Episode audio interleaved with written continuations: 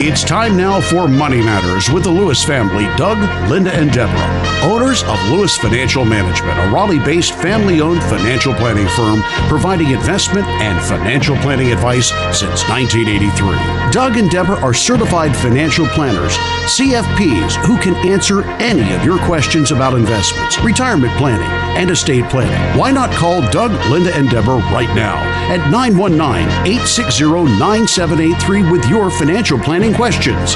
That's 919 860 9783. Now, here's Doug, Linda, and Deborah. Investments offered through SFA Inc., investment advice through Lewis Financial Management. SFA Inc. and Lewis Financial Management are not related entities. Hello, North Carolina. This is Doug Lewis, certified financial planner, once again welcoming you to Money Matters with the Lewises, Doug, Linda, and Deborah Lewis. Money Matters has been providing you with a personal financial hotline for all your questions about investments, estate planning, tax planning, money management, and retirement planning for over 30 years. Well, good evening, North Carolina. This is Doug Lewis, certified financial planner. And this is Deborah Lewis, certified financial planner. And we're the Lewises, the Lewis family here every Saturday and Sunday night to answer your questions and be that one place where you can safely ask anything that's on your mind regarding financial issues. It's your chance tonight we're here for you. Any question you've got about your own personal financial planning, about your investment planning, about your retirement planning, about your cash flow planning, about your tax planning, about your college education planning, even your insurance planning, we are here for you. Tonight is your evening, so give us a call at 919 860 9783.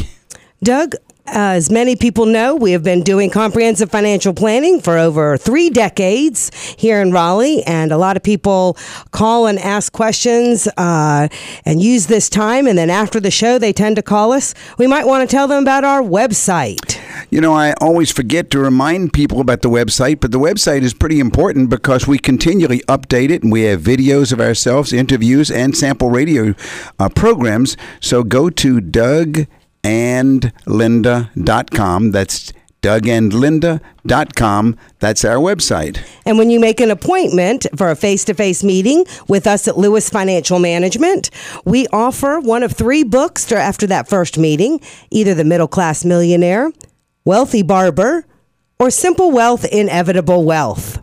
So, Doug, we've had a crazy weather week. What was it like in the markets and the industry this week? Boy, there's been a lot of craziness, whether it's on Capitol Hill or whether it's with the markets. It's hard to believe that we are in the 26,000 range now, not 25,000. The market indeed closed at 26,071, and that was an amazing week we had. Uh, we were up and we were down. But believe it or not, we actually closed at 26,071 and oil actually closed almost at $69 a barrel.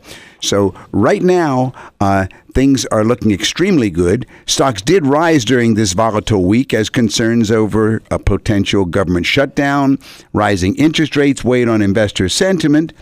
And I would have to say that large cap stocks outpaced small cap stocks. Now, it's interesting that a government shutdown should have minimal short term economic impact, unlike the 16 day shutdown back in 2013. The current budget negotiations are not tied to ri- raising the debt ceiling. Economic data remains supportive also of a positive market momentum. Industrial production surged in December. Home building permits remain near a two and a half year high. Weekly jobless claims fell to a 45 year low. And then Apple announced plans to pay a one time tax bill of $38 billion to repatriate its foreign cash holdings. And these repatriated funds are going to be used in part to build a new campus for technical support, open data centers, and hire 20,000 new workers. The announcement is an early indication that companies are indeed responding to corporate tax cuts by reinvesting proceeds into their businesses and the U.S. economy, just as was promised uh, before the Tax Act was passed. Now, Doug, that is a good point because Apple making this move, it might be that they are the first or the biggest or the most notable, but really that's pulling businesses from overseas back to the United States. I believe it's the first of a number of moves we're going to see. I think that uh, uh, many companies are going to want to get on the bandwagon of saying, Me too, me too. Look, we're here for the USA of America. And then earnings seasons itself is underway right now and so far 53 companies in the S&P 500 index of these 53, 83% of them have exceeded analyst sales estimates. So, right now, we are looking very well. Even the futures market is expecting us to have a good week in front of us. And if you have questions about your financial planning, call the Lewises right now at 86 at 919-860-9783. That's 919-860-9783.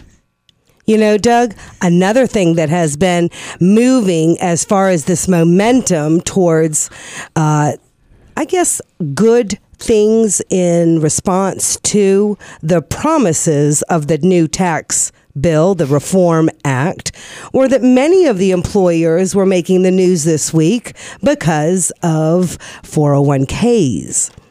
Yeah, that, one of the uh, Wall Street Journal articles pointed uh, uh, picked up on that real big. They pointed out that the tax break now is flowing to some 401ks. Oh, the article about from uh, Anne Tergesen. She was talking about a growing number of companies that plan to use some of the savings they expect to realize from the tax overhaul to boost their contributions to employees' 401k retirement savings accounts. Yeah, that was pretty powerful. About a dozen companies, including Visa and Nationwide Mutual Insurance, have announced plans to raise the payments that they make to match the employee contributions to their own 401k accounts.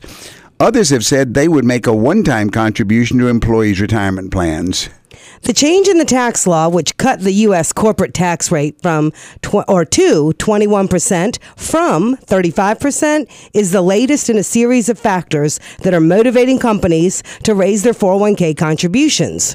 Yeah, the average company contribution to a 401k plan rose to about 4.7% of the employee salaries, which in previous years had been about 3.9%.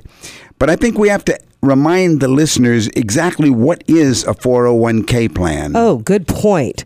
A 401k is an employer sponsored plan that allows employees to contribute a portion of their gross salary to a savings plan. That money typically isn't taxed until it is withdrawn, and participants generally pick from a list of investment options. Amid a tight labor market, employers now are spending more on their 401k matches to attract and retain talent. In addition, as some companies have let go of their pension plans, many are raising the 401k contribution match out of concern that employees aren't savings and aren't saving enough for retirement. Well, you know, companies realize they want to have a workforce that's prepared for retirement. This allows them to know that the next set of employees are going to be able to come aboard because if people are willing to leave their jobs because they're prepared, then the next crew can come in. Yeah, as a rising share of employers adopt automatic enrollment, and this is different. Automatic enrollment puts workers into a 401k plan automatically and then lets them opt out rather than requiring them initially to sign up on their own. And this puts more people at least that's what we're seeing now. More people, therefore, are participating in retirement plans, which drives up the amount that the employers are matching. Well, this sounds like really good news. Uh, many of these companies, Doug, that you had mentioned, have been citing this passing of this legislation, this tax overhaul, for these increasing contributions. Yeah, you know, I'm thinking of so, so long, IBM, as an example, was putting out. Uh, um, notices they were going to cut. Well, I was thinking oh. though, in terms of their procedure, was that if you contribute six percent mm-hmm. of your pay to a 401k plan will match 50 cents on the dollar. Now, here, Visa said that they're going to go ahead and match 200% of the first 5%. So let's say a guy is making 100000 at Visa, puts in 5% of his income, that's 5000 during the year. Does that mean Visa is going to match $10,000. That's Wow. powerful. Powerful. That is powerful. Well, that's good news. Doug, it looks like we have a caller. Yeah, it looks like Dan's on the phone. Dan, this is Doug Lewis, certified financial planner. Deborah Lewis, certified financial planner. How can we help you this evening? Doug, I'm trying to find out if I can find out. Um, well, any changes in the tax law that's recently passed in terms of the standard deduction and all those kind of things have any impact, you think, on a trust strategy or charitable giving? Well, it's very interesting because amongst a lot of the uh, the press that was out there, there were some things that were missed, and they're very positive. Dan, uh, for example, uh, the charitable giving was actually increased. Which up until uh, the present the new tax law, you could take fifty percent of your adjusted gross income as the maximum charitable contribution you could make in a given year and carry over the balance. Well, they actually raised that to sixty percent. So that's very powerful. Now, on the other high, on the other hand, the charitable trust, which we have talked about very much through the years uh, on this program, uh, the charitable trust was total was totally untouched. Nothing has affected it and everything. And so, for people out there who have land that's appreciated, or businesses uh, that are they're trying to sell, or a large stock portfolio that is facing a big tax hit if they sell it, the charitable trust was totally untouched and it is still the most powerful financial planning tool out there. It's a wonderful strategy. The new Tax Act seems to have been very favorable to this uh, aspect of the charitable giving. Understood. Uh, that's kind of what I was looking for. I, I, I listened to your uh, other uh, advice and input uh, uh, out there. Well, I appreciate that, Dan. Thank you very much. And if you have any questions about your own situation, especially with regard to charitable giving or charitable or the charitable remainder trust, uh, give us a call at the office. The office number is 919 872 7000. That's 919 872 7000. And we'll be able to go ahead and make a personal appointment, a consultation with you, and see how something can fit right there into your own world. And thanks for calling, Dan. Very good. And, and thanks for, for being available on the air so often. All right. Thank you, Dan. Wow, I think we got another caller coming in. Uh, it looks like it's Chuck. Uh, Chuck, this is Doug Lewis, certified financial planner. How can I help you this evening? Hello, Doug, Linda, Deborah. Yes. Uh, at the beginning, I'd like to say I'm a long term listener. I enjoy your program immensely. It's very informative. Oh, thank you very much. This is why we come in every weekend, just being uh, available to folks like you who are long time listeners, and, and we appreciate the feedback. That's what I call dedication. well, thank you, sir. Who was the movie character said, You just made my day? Yeah. I believe that was old Clint. I think it was Clint. well, yes, sir. What's on your mind tonight? Well, this is probably more of a philosophical financial question than specific, but let me give you just a few facts. Uh, All right. Cons- what you just said about how things are really looking rosy. Yes. Uh, and how well the market has done since the change in administrations. I know you're not a political show, but I think that the uh, philosophy of our president has made some wonderful progress in the financial markets. Uh, I know that my exposure to the markets is up 25% this year. Congratulations. Uh, thank you. So, considering the length of this bull market, which I'm thinking would go back to 2008, that's about uh, an eight, nine year bull market, and considering that I'm in my mid to late 70s, and considering that I have 40% of my net worth uh, approximately 20% of that is retirement and 25% non retirement, invested in uh, very 12, probably 12 or 14 very diversified mutual funds. And considering that it's up 25%, I can't help but be a little bit nervous in anticipation of another correction, not knowing of course, how deep a correction it would be. And uh, the rest of my assets are in real estate, REITs, a business interest, uh, a few individual stocks, not many. But uh, I'm wondering how you can relieve my nervousness. well, well, first of all, there are two types of. Let's address the mutual funds because that sounds like the biggest concern you've got. Yeah. Uh, the mutual funds come in two broad categories. Uh, those whose managers are technicians and those whose managers are fundamentalists. Now, the technicians are going to be very much at risk to the next correction, as you called it, because those analysts that follow technical analysis they watch lions on a screen and they study the stocks themselves. They study the activity of those stocks. That's right, the activity of those stocks.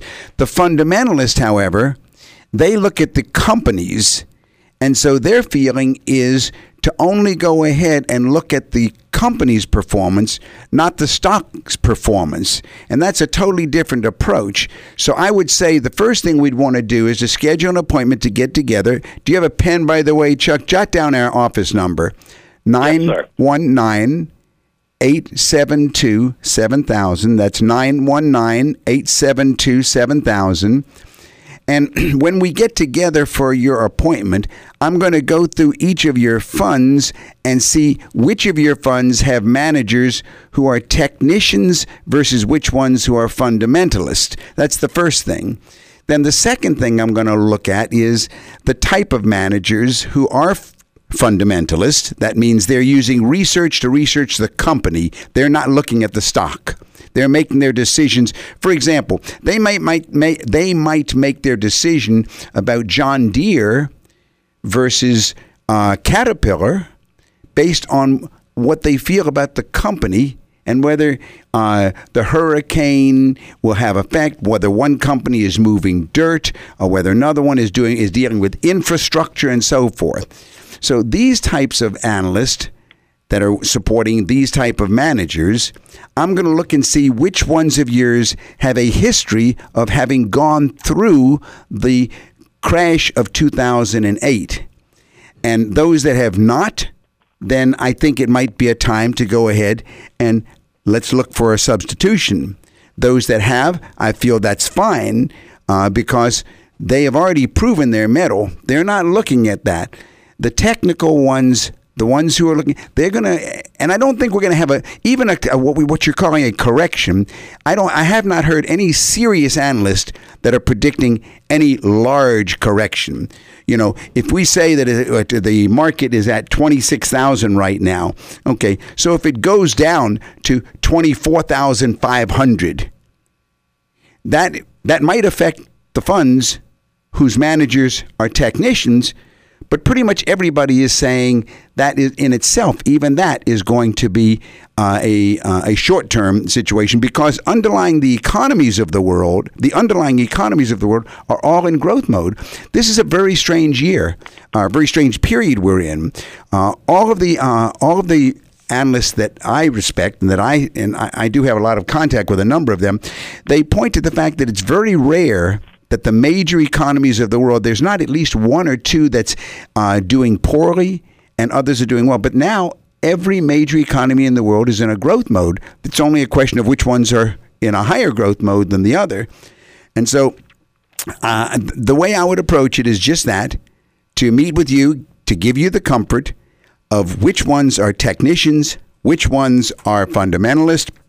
And then we would have some alternatives in there if your well, portfolio is over a million you dollars, said you began by saying that, and I and I like what you're you're uh, telling Chuck in, in, that there are two parts of the portfolio. One part is going to be what's tied to the stock market, which would be the mutual funds. But if you own other investments other than uh, mutual funds or anything that's related or tied to the stock market, then there's a different concern and a different issue. That's right. These are the alternatives. I I think Chuck mentioned that he has some of the non-traded REITs. Or you said REITs, and I presume they're the non-traded type. Correct. All right. These are what we call alternatives, and these are not tied to it. They will not. They will not be affected whatsoever, even by by any kind of correction or any kind of, of upset, because they're not tied to the markets. But I would love to go ahead and meet with you, have an appointment, and see if I could give you the comfort that you want and tell you where I think you should make changes. Well, thank you, Doug. I feel like I just took a nerve pill. well, good. So we're financial Valium, is what we are. I like that. Not, We'll not financial value, you. financial Valium. well, you know, it's funny because these questions are typical and topical for this time. It is definitely one where we are pleased to see the growth, the fundamental real growth in these companies and these countries. And at the same time, there is often the question behind the question are we is there something looming in the future? And I think that goes away when you are uh, working with someone who is a certified financial planner who does have, like Doug was saying, we have a lot of contact with real people who are managing, meaning really buying and selling companies that they believe in. All right. I will say one thing before you get off the air, Chuck. There is one aspect of the market right now which I feel is probably going to face a, a meltdown of some sort. And I think that's the cryptocurrencies. They've been compared to the uh, the tulip uh, uh, scare of the 1600s, and I think a number of warnings have come out about that, and a couple of countries have even banned them. They certainly So- have. So that's and the SEC has put warnings out there. yeah. so. So that that's not that's totally apart from anything I said earlier. Okay. Well, I, I certainly don't uh, have any investment in that at this time. All right. Well, thank you again for listening to us. We appreciate it and we love hearing from callers.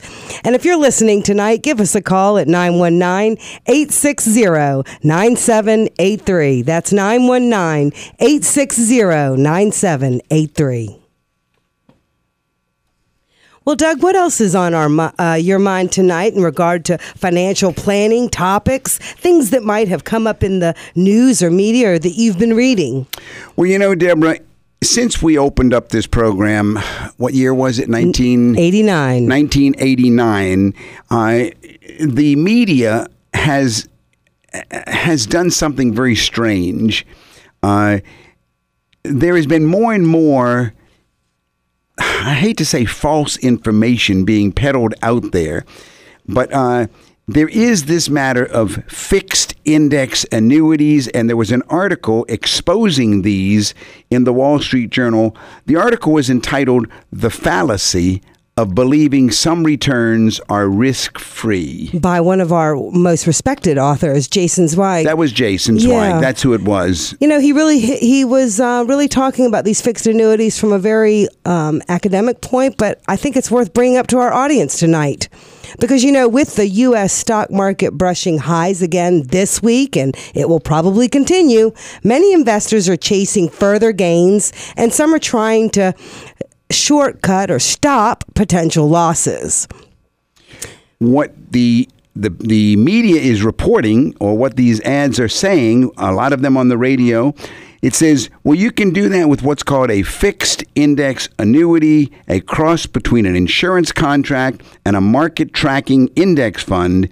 Such a product typically is offering the public a minimal guaranteed annual return, along with an assurance of no losses in years when the stock market drops. In exchange, it delivers less than the full gain on stocks in years when the market goes up. Unfortunately, that upside is usually about 2%, maybe. Hmm. It may also assure retirement income and some protection against inflation to boot. So that's well, Doug, pitch, yeah, yeah. yeah. Unfortunately, these annuities are often marketed so aggressively that you could be fooled into thinking you can get stock-like returns at no risk, and this just isn't true. You can't. Yeah, if you buy a fixed indexed annuity, you have to lock up your money, often for seven to 10 years and sometimes even longer. And if you need your capital before then, you'll you will have to withdraw, usually being subject to a surrender charge or a penalty that can run up to or even exceed 10% of the account's value. So it's it's it's not as it's being portrayed. That's right. That's exactly right. There, the focus there is on what I call the eggs, but your chicken is locked up. You want to get your chicken back, then you got as much as a 10% uh, surrender charge or haircut to take. Now, another risk is what we call the opportunity cost. The additional money that you could have made by not buying the fixed indexed annuity in the first place. While the annuity does put a floor under your potential losses, it also puts a ceiling on any potential gains. Oh, well, that's not good. The money and many people who buy these products as a kind of stock market play for cowards have the wrong idea. Fixed annu- indexed annuities are not an alternative way to investing in stocks, and No. many people believe that. That's right, they do. They're not. They're not. They have completely different risk and reward components. They're an alternative to other fixed dollar investments. That's what they are. So they, they, they compete with CDs and treasury bills. Often, however, these products are marketed as if they were the investor's dream come true, offering the upside of the stock market with no downside. The marketing message that's pitched out there is you'll make plenty of money if stocks go up while losing nothing if they go down. Yeah, I mean, even some of the other shows on on WPTF, uh, you know, present it as if it were this this uh, this upside potential only, and it's just not true. It's not true. Some insurance companies and their agents often will use charts showing hypotheticals, but not actual returns. And they're going to use these hypothetical charts that to imply that someone owning the annuity would have continuously earned the rate in, the, in place at the end of the period. And that's not true. No. Any chart based on these assumptions is just pure nonsense. So, really, a fixed indexed annuity might make sense if you crave certainty, if you can't bear the thought of losing money, you don't mind tying it up for a decade or so to earn a middling, piddling, assured return for the rest of your life. It makes no sense at all as a way to keep pace with the stock market at no risk. And I'm really glad that Jason Zweig at the Moral and the Wall Street Journal decided to write an article exposing them. And you know, when you hire a certified financial planner like us at Lewis Financial Management, Doug Lewis, Deborah Lewis, both certified financial planners, you don't have to worry about being sold something that is in someone else's best interest and not at all about what you need, what your retirement need might be, and is just playing on all these fears of what they can sell you in a product that is trying to act like it would uh, eliminate these fears and all of the risks that might be uh, inherent to you making these decisions. I was really happy this past year that several listeners had already sort of uh, bitten the bullet a little bit and uh, bought or getting ready to buy a fixed index annuity, but then came to see us to get an independent analysis of what was this product. You make a good point because there were several people this year. There were. And um, if you're one of those listening tonight, give us a call at 919 872 7000. Call us this week. Make an appointment. We're at 919 872 7000. Lewis Financial Management will help you evaluate what you've been looking at and uh, we'll help you answer that question. And if you have questions about your money, call the Lewises right now at 919 860 9783. That's 919 860 9783. Uh, my son wants me to invest in a subchapter S corporation, and I don't invest anything I can't afford to lose. So Right. I, I'm not really concerned about that, but I'm concerned about the fact that he wants me to encourage some of my friends to do so. And I don't understand the uh, ins and outs of what a subchapter S corporation means. Well, that's like saying your son would like to get married, but not telling you, you know, uh, who he's marrying. The, the, the, the, the subchapter S corporation is simply a container. W- what is the investment? Uh, the investment is in, in publishing. He, he has something really going in Arizona, and he needs to expand. Oh, so he wants you to help him expand his business. Yes. Oh, well, he's not talking about you investing in a subchapter S. He's asking you to loan him some money. Uh, well, Yeah. I'm, I'm going to get stock for it. Yeah, well, that, you know, and a nickel used to buy you a cup of coffee. Won't even buy you a cup of coffee today. So the stock is basically going to be worthless. All you're doing is loaning him money in exchange for the fact that if his business happens to make a profit, then down the road you can get a piece of the profits. But if I I will tell you with an absolute, absolute assurance, say no. Just say no. Right, Linda? Yeah, I would agree. It's too risky. And Never with your kids, with your family. Never invest with the family. Okay, even if I can afford to lose it. No, no. I mean, you create bad, bad. Uh, I, I, I would say no. I, I tell all of my clients, do not invest. If you want to give them a gift, give them a gift. If you can afford it. How old are you? 60. You're 60 years old. What's your income? Uh, oh, roughly 200000 a year. All right, you're making 200000 a year, so you can go ahead and lose some money, Yes. I presume. You're not, your living expenses aren't running 200000 Oh, a no, year, no, are they? no, no. Okay. Uh, what does your investment portfolio look like? I've got a really, I've, I've got a, a very good one. I've got everything from uh, mutual funds and stocks and bonds and got some T-bills and I've, I've got really good spread on that. Okay, and how much do you have invested? Probably about 350000 All right, so you've got $350,000 investment. Where's your income coming from? Uh, a lot of it's coming from uh, rental property Uh-huh. and uh, some and a business that I own. $350,000 is only at best going to be able to produce about 25000 a year income for you. So I'd be real concerned if that's all your investment portfolio is, and if you're bringing in 200000 a year, what are you doing with all your money? Well, It's not going into your investment portfolio. no, it's I've I've been putting it back in business. And how much does your son want you to, learn to invest in his subchapter Oh, only about five thousand dollars. Okay. Well, first of all, give him the five thousand dollars and tell him that you don't want any any of his stock. All right, that's the best thing to do. It sounds like you're a prime candidate for financial planning. If you tell me your investment portfolio is only three hundred and I know that can't support a person who's bringing in an income of two hundred thousand because that's only twenty five thousand a year income, and if you tell me you don't know where all the money is going uh, on your income side, two hundred thousand, if you're plowing all of that back in, what's the structure of your business? Is it a proprietorship or a corporation? It's proprietorship. That's even worse. That means that every bit of your income is producing a tax liability for you, and yet you're not accumulating. You see what I'm saying? Mm-hmm. So it looks to me like you need some real financial advice from a certified financial planner to tie together the three components of your world. It's wonderful that you've got an income of 200,000, but you should be investing a fixed amount of that income, a significant amount because you're 60 years old and that's a scary age. So if I were you, the, the business side of it needs to be tied together with the investment side.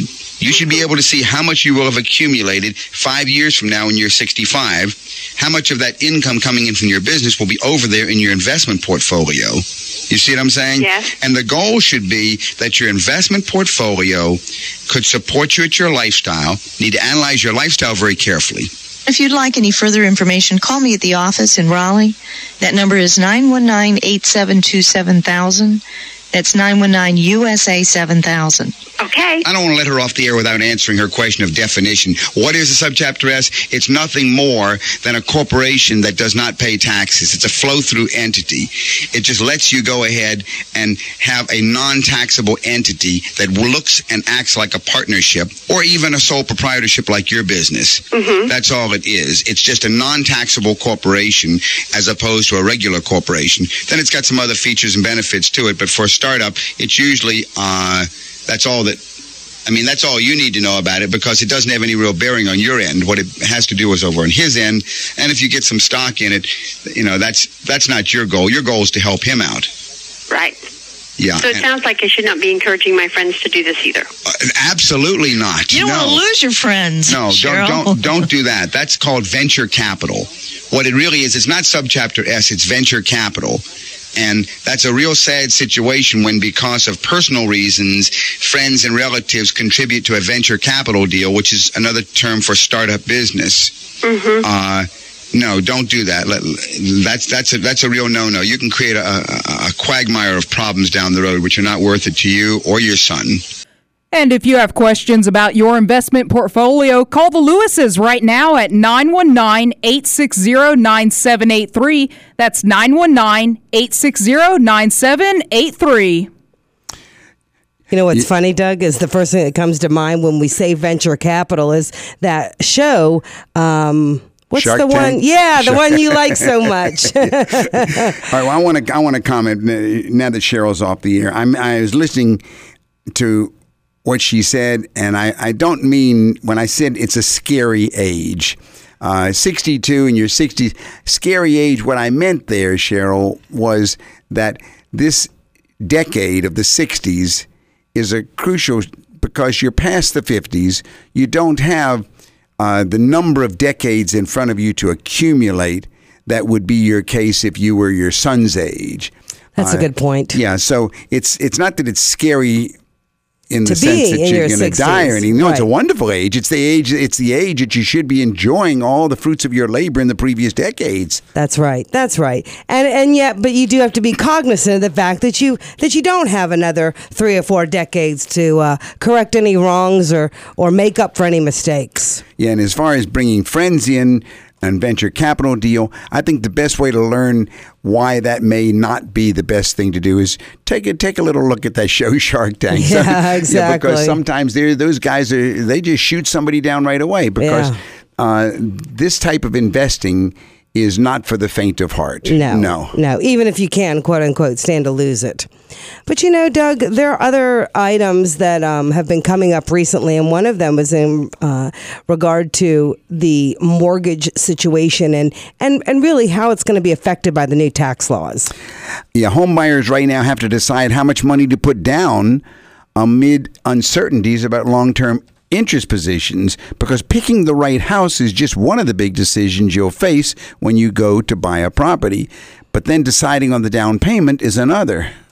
Low inventory in some national markets continues to pressure potential buyers into making bigger down payments to gain a competitive edge. But the possibility of rate increases, interest rate increases in the coming year and new rules on mortgage interest deductions may also affect how much buyers should put down. Yeah, a lot of people are trying to come to grips with this new tax law and the tax changes and how it's going to affect mortgages. It will have more effect, actually, I think, on the upper end of the market when it comes to down payments and possibly also the sales pace of the higher price homes as well. And we don't know what's in store for 2008. The Fed raised interest rates last 18. 2018. Isn't that funny? We know what happened in 2008. 2018. It's sort of uh, new and still fresh on my tongue to say 2018. But last month, Doug, the, it was the third time in December 2017 that they had raised that interest rate.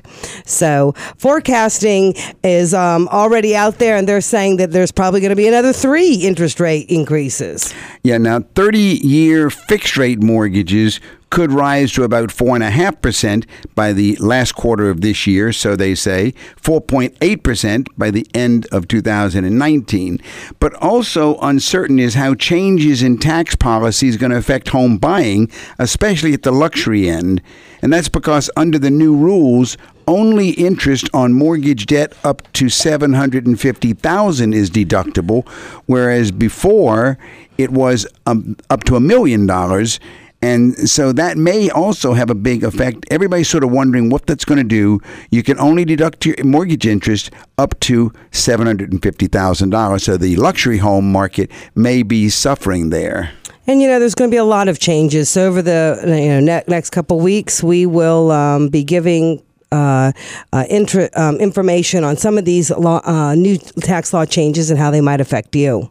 Yeah, call us at the office and schedule your appointment. That's 919 872 7000. That's 919 872 7000 because you want to be ahead of the curve on all these changes with regard to your own financial planning. And that's what we do. We try to stay ahead of the curve as we're preparing you to be able to go through. Either the think- next year or the next decade. That's exactly right. You know, a lot of my recent meetings have been with young couples, and in the last year, probably 18 months or so, we've been seeing more people than we uh, have been seeing uh, recently who have been wanting, even if they didn't have a lot, they wanted financial planning advice as sort of a way to do financial couples counseling. And we say this all the time a couple should definitely see a financial advisor before they get married. And if you have questions about your investments or even your money, call the Lewises right now at 919 860 9783. That's 919 860 9783. You know, Deborah, many years ago when we opened up this radio program uh, and began uh, receiving callers and clients coming to the office, uh, the concept of a young pre uh, young couple getting married was almost unheard of coming for financial advice. But as you say, it's very different now. We're seeing a, a, a number of younger ones looking for what, of course, is wise financial advice. You know, it really is. And it's probably just a function of the fact that people are accumulating assets before marriage. They're getting married later in life. And they're seeing more and more people, some in their families, some in their friends, who are getting divorced. And maybe some of those, those impacts have made them think financial uh, is something that they definitely really need to get and it's a good way to start a marriage and to start the relationship off uh, in a healthy way. Yeah, a lot of these uh, uh, peers of my own financial planners who offer premarital financial planning say they work with couples beyond the nitty gritty details, such as who's going to pay the bills and where the couple's going to pool their money or keep their accounts separate. They're taking on more of a counseling role to help couples deal with the emotions that can complicate financial decisions. For example, the stress that can strain a relationship in a newly married couple when one partner decides or tries to exercise too much monetary control. You know, when Cheryl Munk was writing this article, she was interviewing a whole bunch of uh, CFPs and financial planners and different advisors. And I'd have to say, I agree with the next quote. We are more psychologists in this position than we are actually financial planners when we're dealing with young couples. You know, it's the root of so many problems in couples' relationships. It does come out in these meetings that you have uh, with our clients. And that's been our experience through the years, uh, in the later years, that we do end up very often in the realm of being a counselor, like a psychological counselor. The first thing, of course, they find out is there need to be no secrets. For the process to work, couples should be willing to openly discuss their spending habits, their assets, their liabilities, their financial goals. Because if you have secrets in a marriage, that's not going to help your marriage. Only when people are open about how they feel can inevitable differences be addressed. Uh, there was a financial planner named Renee Kwok who was cited in the article. She was a CFP, and uh, she was working with a young couple who planned to buy a house, but they had very different views on how much to spend. Yeah, the future bride was much more frugal than her fiance, and it was an em- emotional sticking point. She talked to the couple and talked them through the different scenarios and ran financial projections. And then she asked the young man to consider how spending less would be more prudent and how it would ease his fiance's anxiety. The couple ultimately decided to take a more conservative approach based on the future bride's concerns. And these meetings were a real forum for creating a compromise because you see people's emotional reactions. Yeah, what was Chuck's caller? He said uh, Valium, no, financial I, Valium. No, I said uh, yeah. well, we do. We sort of add a, a, sense of you know here's what one person is feeling, and here's what this financial decision is going to make the other person feel, so that we can sort of be a salve on that possible wound. I'll never forget the one couple I won't mention their names, but they will chuckle if they're listening tonight because this was about 20 years ago when she and he sat in my office for their first meeting. And I remember she said to him, well, he said to her, do you really need to have 30 pair of shoes? And she turned to him and said, well, what about all those golf clubs you right. So it does bring stuff up, whether you're getting married uh, in the future or have been married for a long time. Financial issues bring this up. Yeah, some people have no idea how much the other person spends or how much credit card debt he or she's carrying. And they're really surprised when the information comes out during these types of discussions or consultations. There was a young man who uh, actually went through this process, and he says that the premarital financial planning process got him and his now wife um, started on the right financial footing before going through the process. The couple hadn't even given any thought to saving for retirement or life insurance or, or any of these big issues that were going to come up. And he had been putting all of his money back into his business and didn't know how much of a profit he was making, or how to calculate monthly living expenses, or how to budget appropriately. And now, after going through it, he feels that premarital financial planning is so important that he encourages his friends and his employees at his own company to take the time to do it.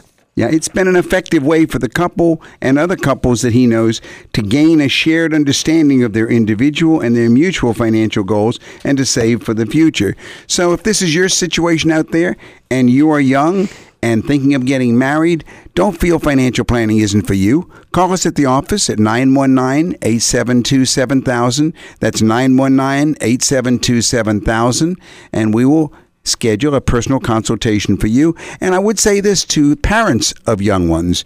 Uh, we've had a number of parents over the last couple of years who have felt they'd like to give such a consultation as a present to their children. So that they have the financial footing to start their life on the right foot. Exactly. You know, and go to our website, dougandlinda.com. It's another way to get to know us. You hear us each Saturday and Sunday night from 6 to 7. We're a live call in radio show. We are Lewis Financial Management. We've been doing comprehensive financial planning for the last uh, 30 three, almost 34 years. And um, this show has been a place where anyone could call in and ask their questions. And, and this is why we're here tonight. All right, we have another caller. Mark, welcome Hey. to the show. Hey, How can we thank help you today? Well, my father uh, owns some land in Wake County, about 50 acres, and he is uh, considering giving me and my brother a portion of that land, uh, probably four or five acres apiece. Right. Okay. And he's going to just give it to us free and clear to uh, build on or, or do whatever. We're con- he was concerned uh, one thing about uh, when he does pass away, um, you know, the uh, taxes and stuff. What's the best way to do something like that if he wanted to give us four or five acres free? He's right.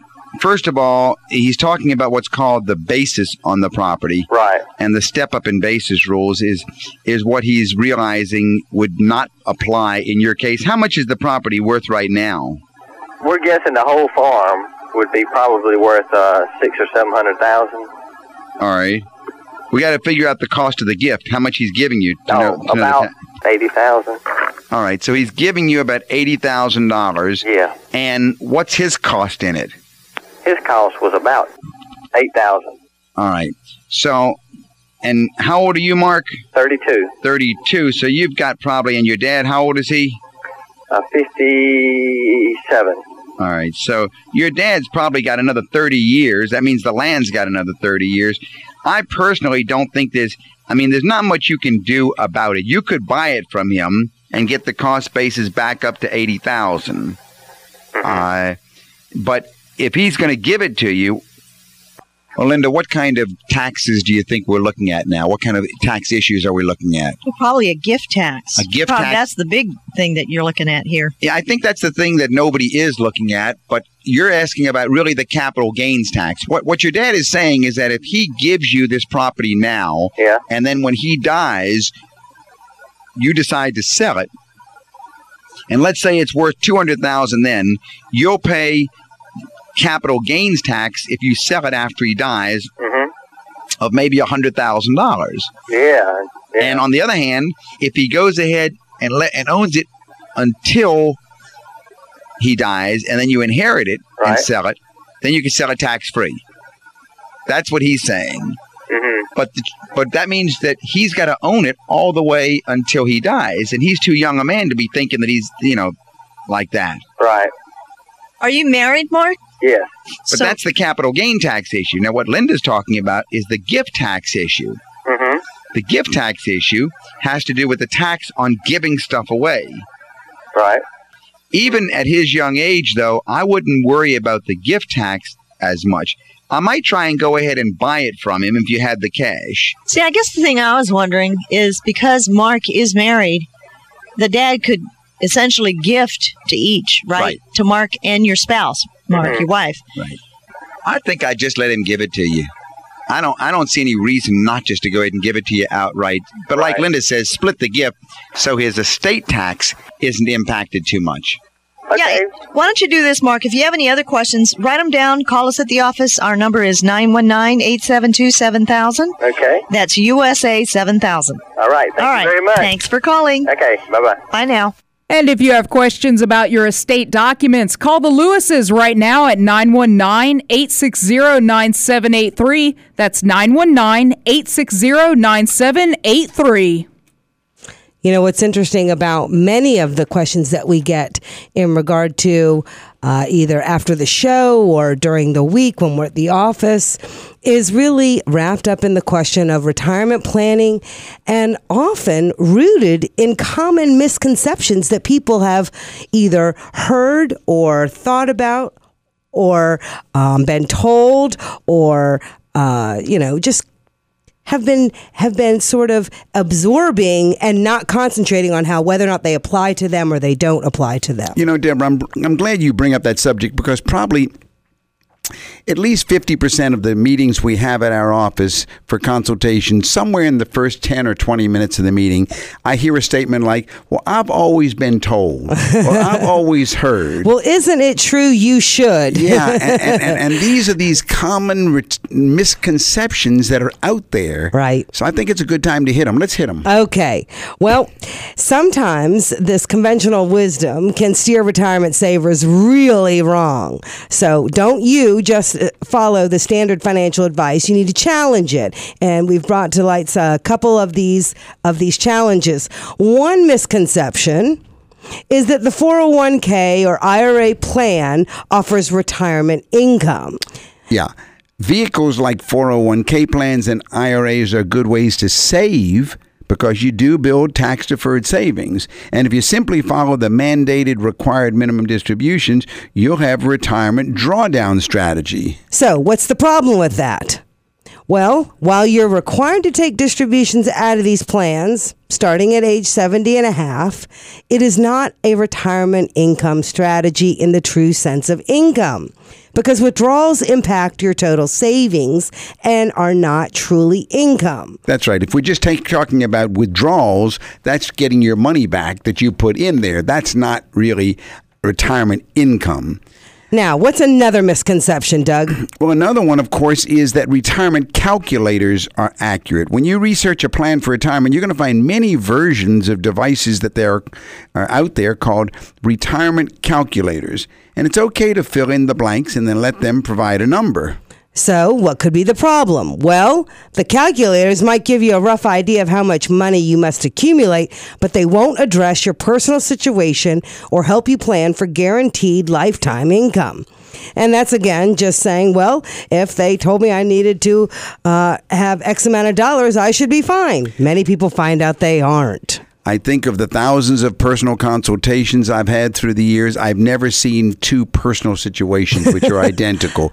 No calculator is going to solve the personal situations. Another misconception is set your asset allocation and forget it. Big one. Most people know that you should make some make sure the money in your 401k or IRA is diversified. Your savings shouldn't be invested in just one type of asset class. Now, what's the problem? Well, what the advice doesn't say is this when you're about to retire, then you need to reconsider your pre retirement asset allocation and add other choices to the mix. The plan that you developed when you were 35 certainly won't work at age 65. That is so true. You know, another misconception is that all reverse mortgage strategies are bad. Yeah, the problem there is that retirees should consider whether this option might provide benefits as part of a diversified retirement strategy. In moderation and properly managed, a reverse mortgage can provide peace of mind in the form of tax free cash flow for a retirement plan. And I've seen that happen. Yeah. Another uh, misconception, Doug, is that financial advisors consider all options available. well, you better ask Has your financial advisor discussed asset allocation with you? How much of your money should be invested in stocks? How much in bonds? How much in mutual funds? How much in cash? Even real estate. How much should you have? Yeah, so what's the problem? Well, advisors don't talk about comprehensive financial planning. What do you spe- what do you specifically do with your major sources of savings? Your rollover IRA, your 401k, your personal savings, the equity in your home to create retirement income. Each of these has its own tax and other considerations. Just assuming that your financial advisor is considering all these uh, options is a big misconception. Deciding how to use them most efficiently in your retirement income plan may be the biggest contributor to retirement income success. So, what's the bottom line? We would say that saving money is a simple but important concept. And as you approach retirement, it is just as important to determine how much income your savings can provide. So, call us this week at 919 872 7000. Let us go through and help you with your financial decisions. And thank you for listening us and joining us tonight for Money Matters with the Lewis family, Doug, Linda, and Deborah Lewis.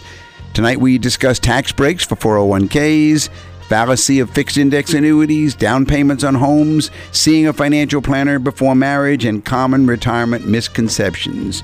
Now join us each Saturday and Sunday night from 6 p.m. to 7 p.m. here on WPTF. Visit our website, dougandlinda.com. And remember, your money matters because your financial future is at stake.